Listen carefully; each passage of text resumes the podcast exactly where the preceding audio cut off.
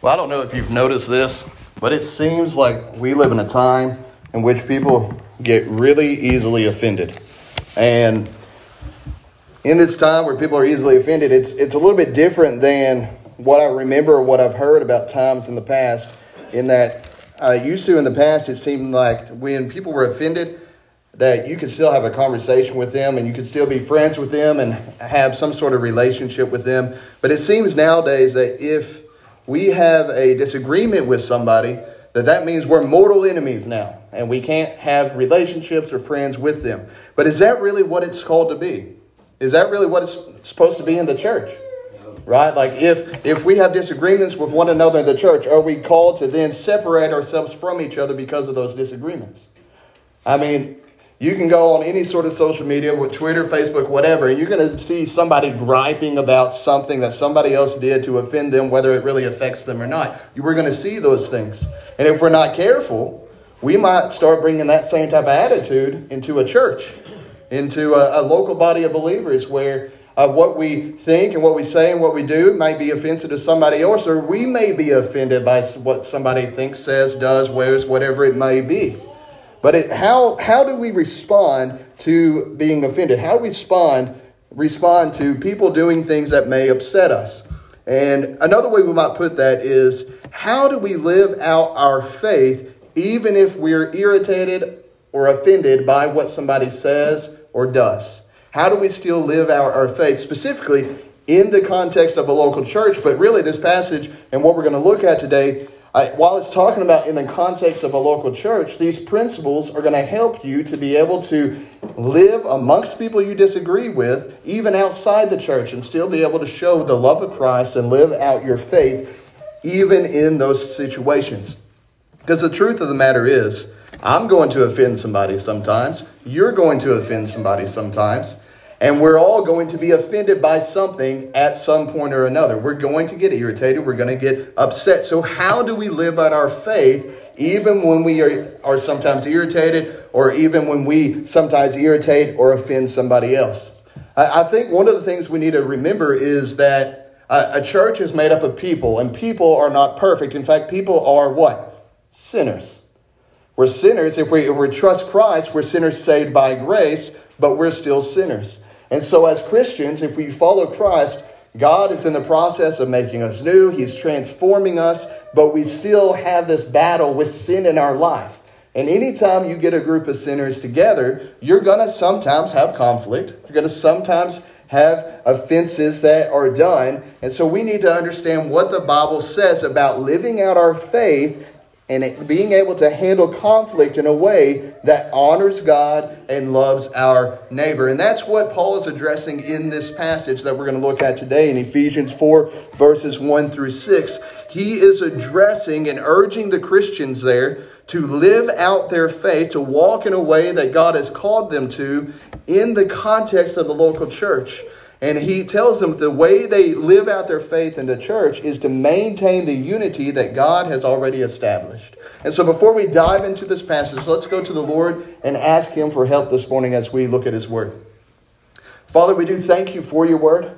We thank you that you have given it to us that we may know you and know what you require of us. And so, Father, as we look at your word, we pray that you will help us to understand how this relates to our life.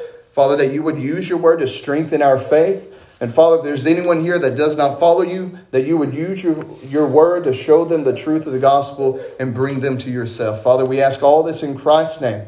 Amen. And so we, we see in this passage, what I want us to understand in this passage is since Christians have been united with one another by the gospel, by the grace of God, that we should and we can seek to maintain unity in the church seek to maintain unity in the church. And one of the things we need to understand is that unity is not something that we create.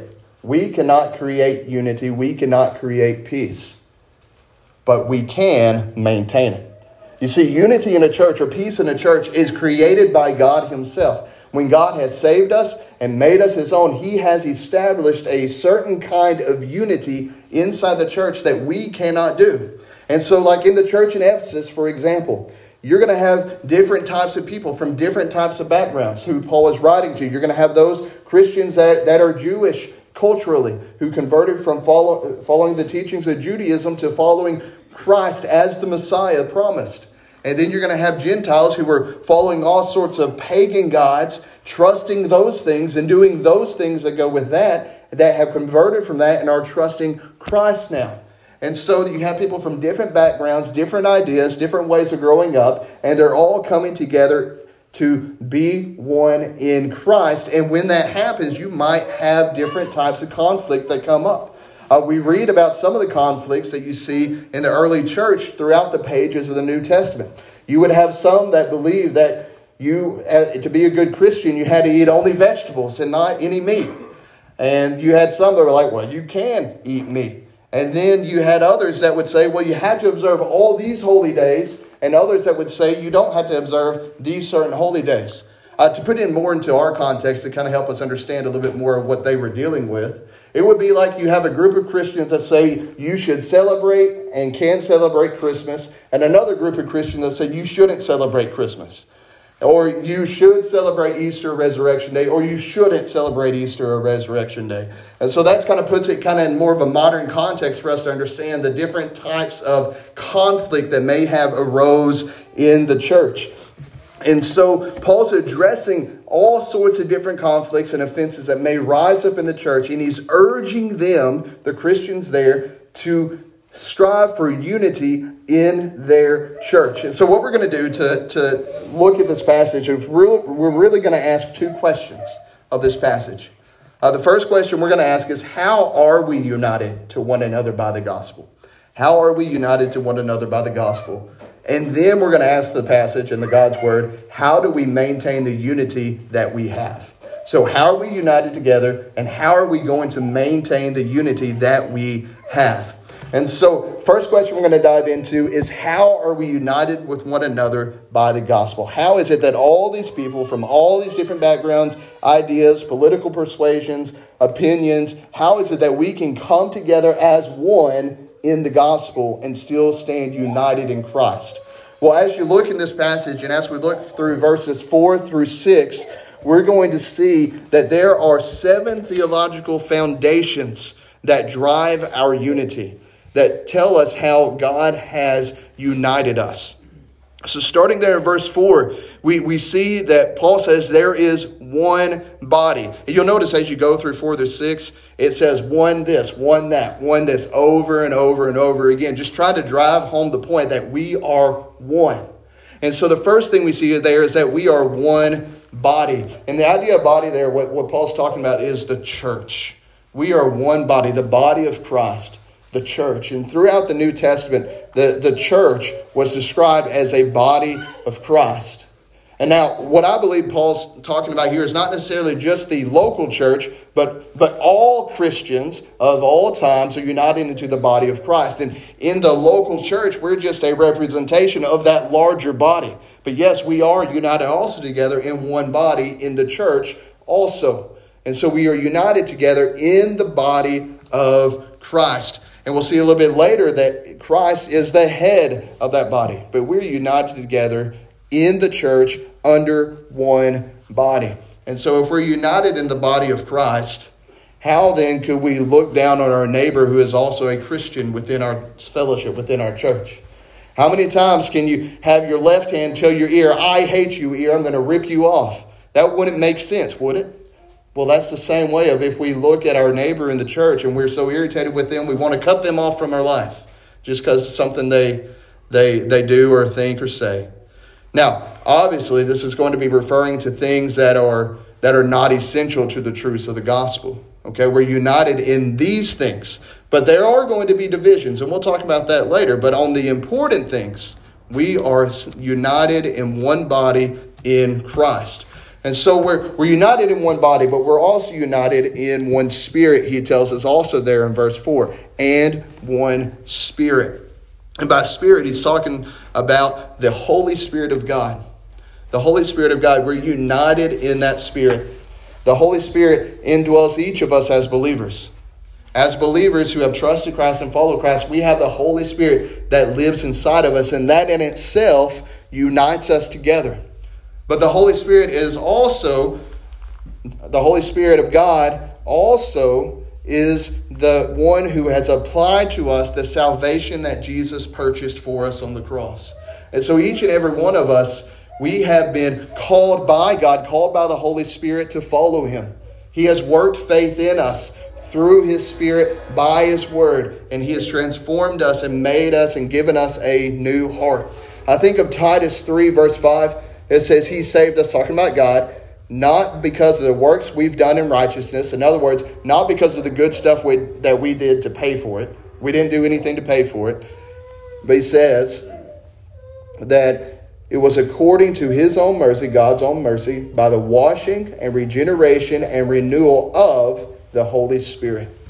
And so, this one Spirit that we share in as the body of Christ that we have inside of us, the same Holy Spirit inside of me is the same Holy Spirit inside of each of you that are followers of Christ.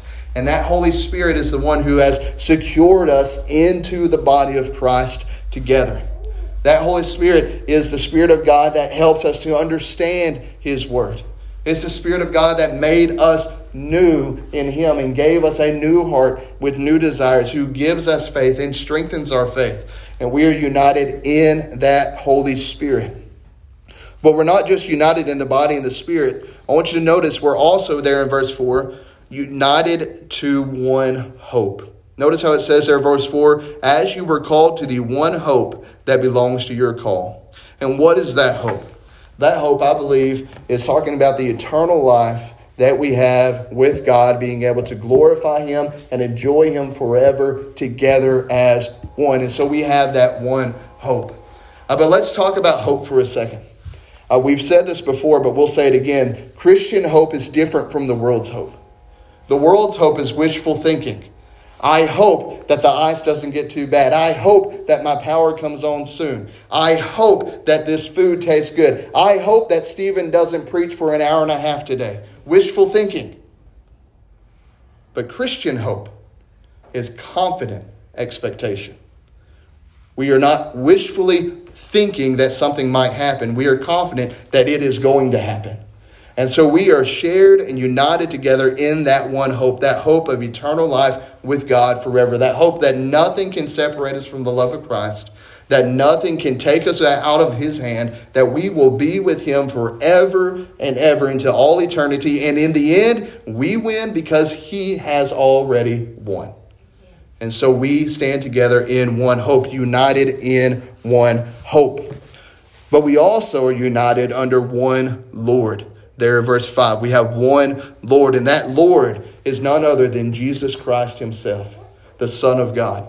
Uh, we read about in the first part of Ephesians, Ephesians chapter 1, where we're told that, excuse me, where God has made us into uh, his own people. He's adopted us into the family. We've been made uh, his children. And in verse 19 of chapter 1, it talks about the power that is at work in us from God. In verse 20, that he worked in Christ when he raised him from the dead and seated him at his right hand in the heavenly places, far above all rule and authority and power and dominion, and above every name that is named, not only in this age, but also the age to come. He's talking about Jesus, how great Jesus is, how much authority he has, how, uh, how powerful that Jesus is. And he goes and he says in verse 22 and he put all things under his feet, all things, and he gave him as head over all things to the church which is his body, the fullness of him who fills all in all. So Jesus is the head of the church or the Lord of the church.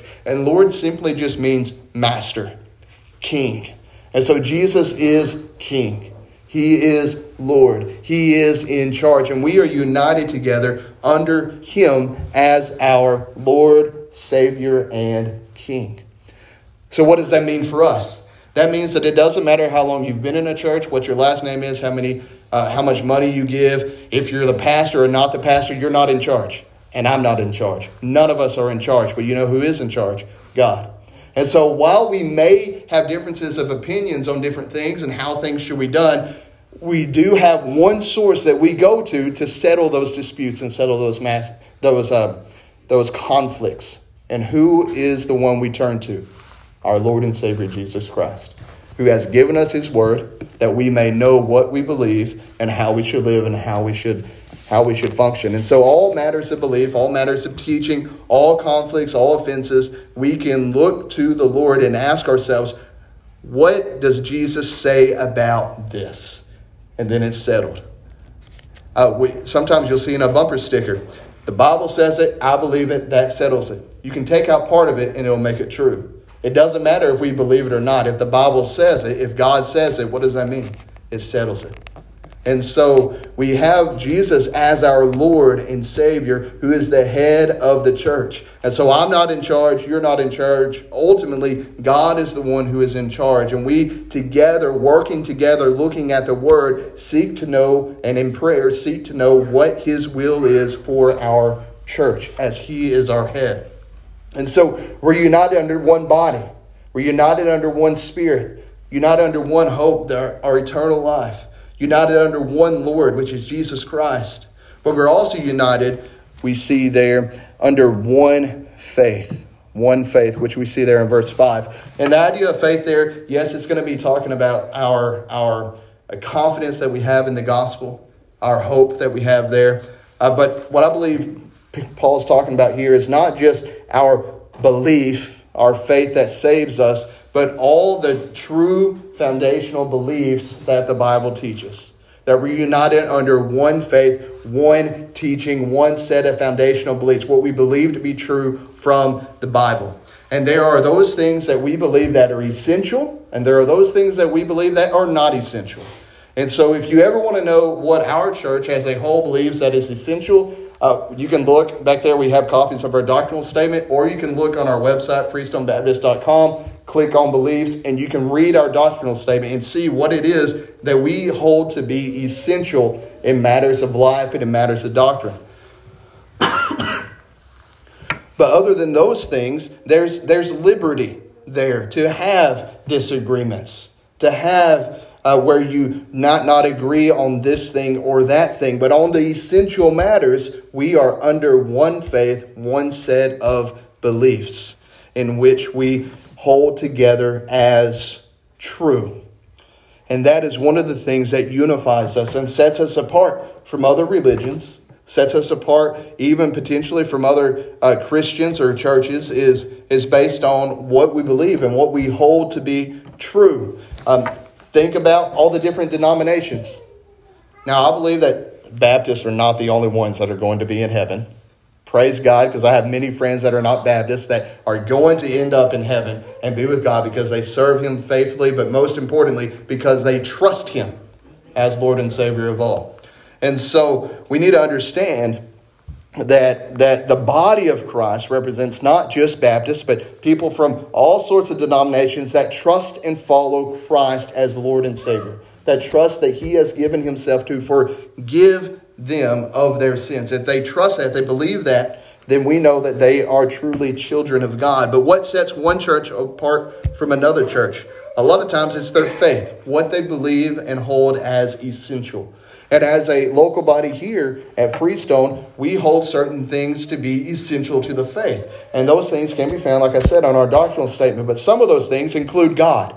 Like we believe God is true. He is one God that exists in three persons Father, Son, Holy Spirit. We believe that we're not saved by our works, we're saved by the work of Christ on the cross. And that's through our faith by His grace alone. Nothing we do, all that God has done. Uh, we believe that the Bible is the Word of God, that it's not created by man ultimately, but that it is created by God and it is our authority. We believe it to be true, that every part of it is true. There are no errors, there's no falsehood. It is the Word of God. Those are just some of the things that we hold to be essential as believers that gather together at, here at Freestone. And so we're united under one faith together. But we're not just united under one faith, we're united under one baptism. United under one baptism. Now, I'm not saying here, I don't think this is talking about physical baptism here. Uh, because physical baptism ultimately is an outward sign of what God has already done inside you. It is an outward sign of what God has already done inside of us. And so when Paul talks about baptism here, the one baptism that we share, I believe he's talking about the spiritual rebirth, being born again. And I'll tell you a couple of reasons why. One, because we see that a lot of times in the scripture, every time you see that when a person was baptized, it was after what? After they trusted Christ and followed Christ. And so after they followed Christ and trusted Christ, they were baptized, and that was an outward sign of what God had already done inside of them. Uh, in John, in chapter 3, we see that Nicodemus, he goes to Jesus, and Jesus looks at him and says, No one can see the kingdom of God unless he is born again. And that sounds really confusing. So, because, like, you know, I'm 30. How can I, you know, be born again? That doesn't make sense. Nicodemus was thinking the same thing. How can I be born again? How can I go into my mother's womb and come out as a child again? How does that even work? And Jesus is like, no, no, you're not understanding. And he says, unless you have been born of the Spirit, you will never see the kingdom of God. And he's like, well, how does that even happen? And Jesus is like, well, no, you see the wind. You don't know where it comes from or where it goes, but you know it's there. The same is true of everyone who is born of the Spirit of God. In other words, the Spirit of God, the Holy Spirit, comes to us, convinces us of our sin and our guilt, shows us the need that we need for Christ, gives us the faith to believe, and we trust Christ and we're born again by the Spirit of God. And so that baptism, baptism of the Holy Spirit, is talking about this the rebirth, being born again, being made new, given a new heart, and we share in that one baptism as believers. Why is that important? Because if we say that that baptism is talking about physical baptism, then we are saying we are not united with people who do not baptize by immersion after faith. I believe that's the cor- correct way to baptize is after you, you profess faith in Christ, you're baptized in, in water, being dunked, and then lifted up to symbolize being united with the death, burial, and resurrection of Christ. But surely there are believers that sincerely follow Christ who have not been scripturally baptized, and yet they still follow Christ.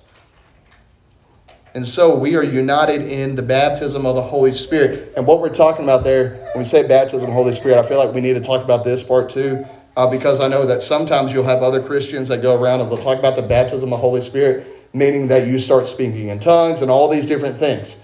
And that's not what we're talking about here. Um, what we're talking about here is literally being born again being born again. And I believe when the Bible talks about being baptized in the Holy Spirit, that's what it's talking about being born again.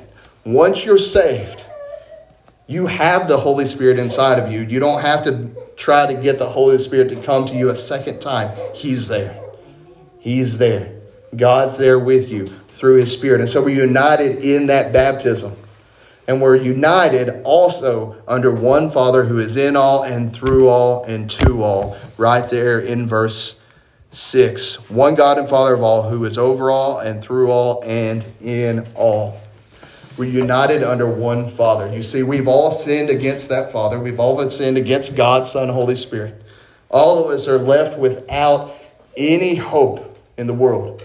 And yet, in the midst of our sin, we read about in Ephesians 1 that despite our sin, before God ever created anything, that the Father chose us in Him before the foundation of the world. And then the Father sent His Son to pay for our salvation on the cross. And then He sent His Spirit to apply that salvation to our life. And so the Father God that we serve is a God, God the Father who purposed our salvation, planned our salvation, and executed our salvation for us because we could not do it on our own. We were left without any hope in the world, but God came down and He set us free by the blood of Christ. And if we believe that, we're united together with Him and have been adopted into His family.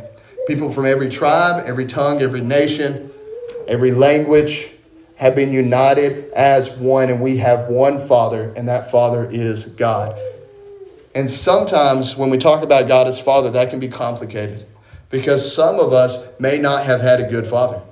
And so when you think of father and God as father, you might cringe a little bit. You might get a little worried or a little concerned because your, your view of father is not a view of a patient, kind, loving man, but maybe rather an angry man who you're scared of. And that is not how God is. God is gentle, He is kind, and He is loving toward all of his children. And so, God, as our Father, is the best Father any of us could ever ask for. He will never leave us. His patience does not wear thin against us. If we are in Christ, He is not angry at us because Christ has already paid for our sin on the cross. And so are we united together under one Father, and His name is God. God the Father, God the Son, God the Holy Spirit. And so all of those things are what unites us in the gospel, in the church. The body, we're in one body, one spirit, one hope, one Lord, one faith, one baptism, one Father. That is what we're united in, and that is what, in a lot of summary of what we hold as essential. And that is why, like, it doesn't matter where we are in life, our age, our gender, male or female, it doesn't matter.